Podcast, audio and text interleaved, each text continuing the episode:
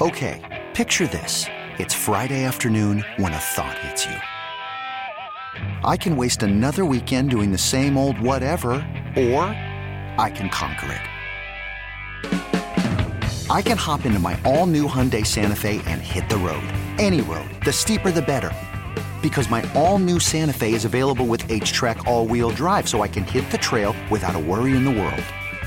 Heck, with 3 rows and best-in-class rear cargo space, I can pack the whole family in with all our gear. We've got available dual wireless charging for our phones, so we'll never lose touch with civilization, and we won't lose touch with the primordial power of Mother Earth. So which is it?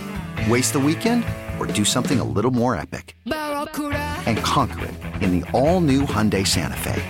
Visit HyundaiUSA.com or call 562-314-4603 for more details. Hyundai. There's joy in every journey.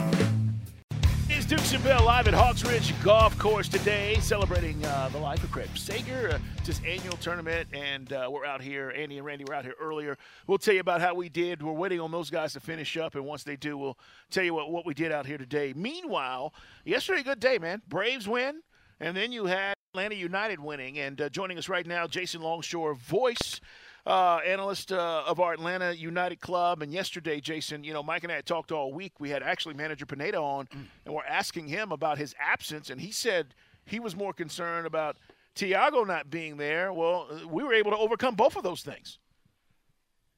Yeah, I think the game against Pachuca last Tuesday really helped in dealing with Almada's absence, because you were able to get 45 minutes with Cisneros playing on the wing, Joseph in the middle, Araújo on the other wing, and Moreno floating behind that.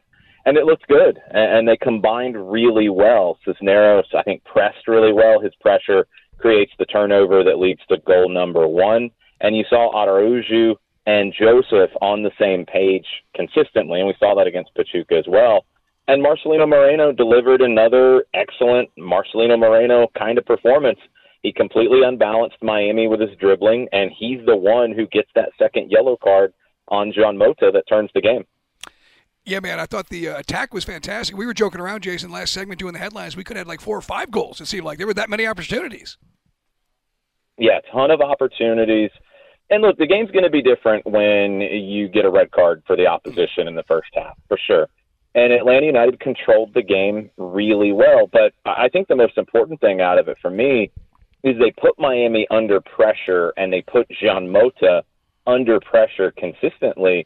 And you saw very early Miami starting to have to resort to those tactical fouls. They got their warnings. The referee, Armando Villarreal, I think used his cards in the right way, but it was because of the pressure that Atlanta put on them. I would have loved to have seen a goal before the end of the first half just to make it even more comfortable. Defense didn't have a ton to do, but when they did, I thought the back line looked really good with George Campbell in the middle with Alan Franco. I thought Caleb Wiley sure didn't play like a 17-year-old on the left side. Right. Brooks Lennon is just solid, as Brooks Lennon always is. And Rocco Rios Novo, when he was called upon, made plays.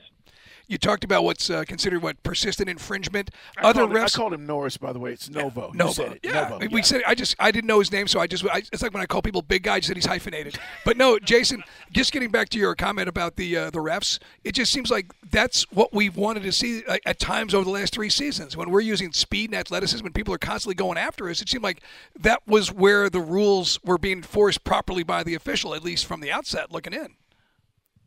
100%. And it's so funny to see the reaction to a referee in this league actually using his cards effectively, actually following directives about transition fouls. The referee obviously messed something up here. It's like, no, that's what they're supposed to do. Right. And when you build a team like Atlanta United does, and you want attacking players, and you want players who are creative, and you want these dribbling players that Atlanta has that can cause problems, teams should have to make some tough decisions when they get in yellow card trouble. Gian Mota picks up a yellow and immediately commits another yellow card foul. He doesn't try to play the ball. He just grabs Marcelino Moreno as he's starting to break away. It's an easy second yellow for the referee. So what do you make of the connection between Araújo and Marcelino Moreno? How they're playing together, I guess, at this point, the chemistry. How do you feel about it?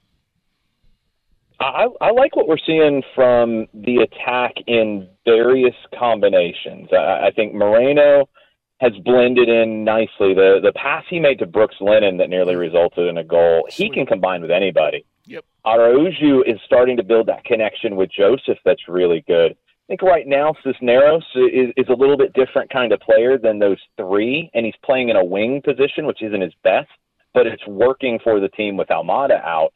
I think when things get really interesting is when you add Thiago Almada's playmaking into Moreno's dribbling, into Araújo's explosiveness, into Joseph being Joseph. That's going to be fun. We have two games in about 5 days' time. We have Toronto, and then we have New York. We're both on the road, first in Toronto and then up at in Jersey at Red Bull Arena. So can we build off this? How tough are these road tests going to be, considering that we seem to still give up some of those lapses on defense which drive us crazy? Yeah, I think it ramps up. I mean, because you've got NYC at the end of that as well. So it's Toronto this weekend, and then next week it's a Thursday game against Red Bulls and a Sunday game against NYC. So the competition level goes up with each game. I think Toronto's a team defensively that you have to put goals up on. They're just not a good defensive team. I'm surprised that Bob Bradley didn't try to address that more with personnel coming into the season. He didn't. It's showing. They're going to be better in the attack later on when they get Lorenzo Insigne, but he won't be there this upcoming weekend. You get to that Red Bulls game, we know how difficult the Red Bulls are, and they're going to make that game ugly. They're going to press. They're going to not try to play with the ball at their feet. They're going to play it long and fight you everywhere all over the field. It's a struggle. I think this team, with their passing ability and with those combinations like we talked about up top, they're going to be able to deal with that a little bit better. That's a game where I really like Cisneros playing on the wing because it gives you the ability to play long to him over the top. Lit bigger guy, he can be a bit of a wide target man, but also he's got that pace to get in behind. So it gives you an outlet if you're not able to play through the Red Bulls' pressure. And then you go to Yankee Stadium at the end of it. Look, that's going to be tough. They're the defending champs. You're going to have some taken out of you when you face the Red Bulls, and you just got to deal with it and get the results you can on this trip. I know we are a few weeks away, but the transfer window, we've asked Darren about this. We've asked Carlos. What do you think? First, two things. What do we need if we were able to get it? And then do you think they do something? Yeah, I think they're going to do something because the rumors are starting to heat up a little bit, especially around Raul Godinho, goalkeeper, last with Chivas in Mexico, a club that Gonzalo Pineda knows very well, probably has some good connections on his background and hearing from people who've worked with him. It's an interesting one because what do you need? I mean, you're looking at replacing guys who are out for the season, so it's not a straight up like you're looking to replace this player forever. You're trying to figure out how to manage adding some depth this year, manage the salary cap, and also not block returns for guys. You know, you're not going to go get a long-term replacement at center back because Miles Robinson will be back. And also, George Campbell looked pretty good yesterday as well, so that factors into it. Rocco Rios Novo looked pretty good yesterday as well. I think what you're looking to do in this window, add a couple of pieces and increase the competition for spots. And that's what we have in some positions right now.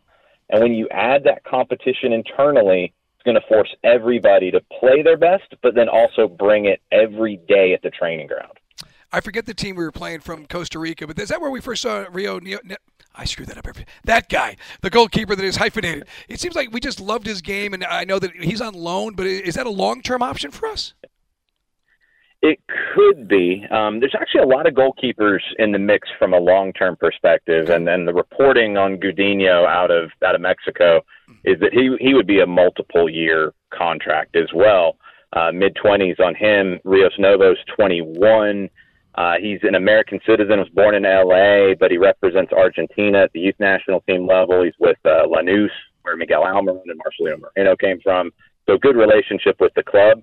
They've got somebody ahead of him, so there's not anywhere for him to go at Lanús right now. He could be long-term, but you also have Justin Garces, who's a rookie this year from UCLA, a homegrown signing. You have Vicente Reyes, who was just brought into Chile's senior national team for training. He's 18. In the Atlanta United 2 system coming out of the Atlanta United Academy. So a lot of young goalkeepers coming, and Godinho could get into that mix, and then Brad Gazan's going to try to force his way back in next year when he gets healthy as well. Great stuff, Jason. We appreciate you stopping by, man, as always. Good win for us yesterday. Let's hope we keep going. Thanks again, Jason. Thank you. Okay, picture this. It's Friday afternoon when a thought hits you. I can waste another weekend doing the same old whatever, or I can conquer it. I can hop into my all-new Hyundai Santa Fe and hit the road. Any road. The steeper, the better. Because my all-new Santa Fe is available with H-Track all-wheel drive, so I can hit the trail without a worry in the world. Heck, with 3 rows and best-in-class rear cargo space, I can pack the whole family in with all our gear. We've got available dual wireless charging for our phones, so we'll never lose touch with civilization, and we won't lose touch with the primordial power of Mother Earth. So which is it? Waste the weekend or do something a little more epic? And conquer it in the all-new Hyundai Santa Fe. Visit HyundaiUSA.com or call 562-314-4603 for more details. Hyundai, there's joy in every journey. This episode is brought to you by Progressive Insurance. Whether you love true crime or comedy, celebrity interviews or news, you call the shots on what's in your podcast queue. And guess what? Now you can call them on your auto insurance too, with the Name Your Price tool from Progressive. It works just the way it sounds. You tell Progressive how much you want to pay for car insurance, and they'll show you coverage options that fit your budget. Get your quote today at Progressive.com to join the over 28 million drivers who trust Progressive. Progressive Casualty Insurance Company and Affiliates. Price and coverage match limited by state law. Hey everyone, Boomer Esiason here. The NFL Draft is behind us and your favorite team is now gearing up for week 1. The free Odyssey app puts you right in the middle of the pro football conversation with the biggest sports radio stations from across the country. The local voices who know your team the best, giving you their unfiltered takes on the current state of your squad. It's always football season right here on the free Odyssey app.